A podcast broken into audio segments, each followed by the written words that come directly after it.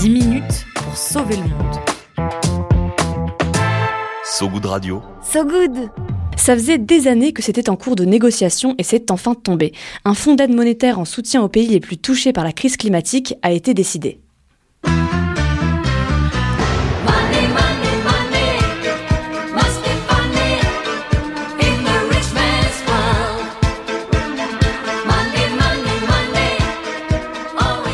En préambule à la COP28 à Abu Dhabi, c'est donc un fonds international d'indemnisation des phénomènes extrêmes qui a été voté ce dimanche 5 novembre. Ce fonds servira à réparer les dégâts causés par le réchauffement climatique dans les pays les plus fortement touchés. Les ONG rappellent que les pays impactés sont aussi ceux qui contribuent le moins au réchauffement climatique. Parmi les donateurs de cette nouvelle assurance, on retrouve les États-Unis, les pays membres de l'Union européenne et le Royaume-Uni. La Russie et la Chine, quant à elles, ne se sont toujours pas prononcés. Et les pays dits en voie de développement sont aussi appelés à contribuer. C'est le petit twist de l'affaire.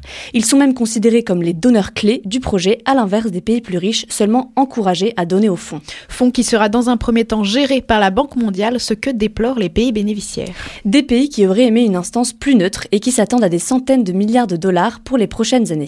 Ce fonds est tout de même considéré comme une bonne nouvelle par l'ensemble des parties prenantes. Pour info, il était demandé et attendu depuis des mois, mais les pays les plus riches n'arrivaient pas à se mettre d'accord sur leur contribution financière. Ce projet international serait donc le premier fonds d'indemnisation des phénomènes extrêmes à voir le jour. On vous tiendra bien évidemment au courant de sa mise en place et de son impact.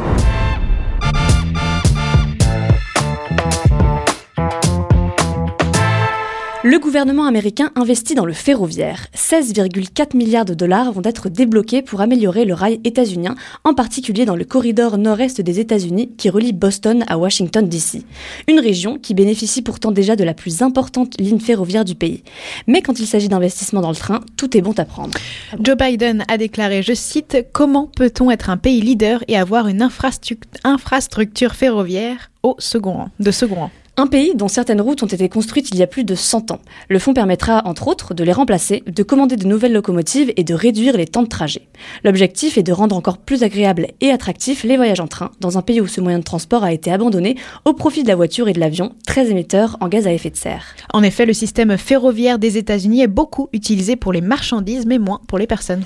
Et oui, petit point histoire rapidos. Le train a révolutionné les États-Unis dès la fin du 19e siècle, car il était le seul moyen de transport permettant de déplacer des personnes et des marchandises sur de longues distances. Mais la voiture l'a remplacé, les pouvoirs politiques préférant investir dans les infrastructures autoroutières et le confort du véhicule individuel. À partir de 1945, le train déclinera donc peu à peu. Je ne sais pas comment les élèves rejoignaient Poudlard aux États-Unis, en tout cas, on espère que ces nouveaux investissements leur rendront la vie plus simple.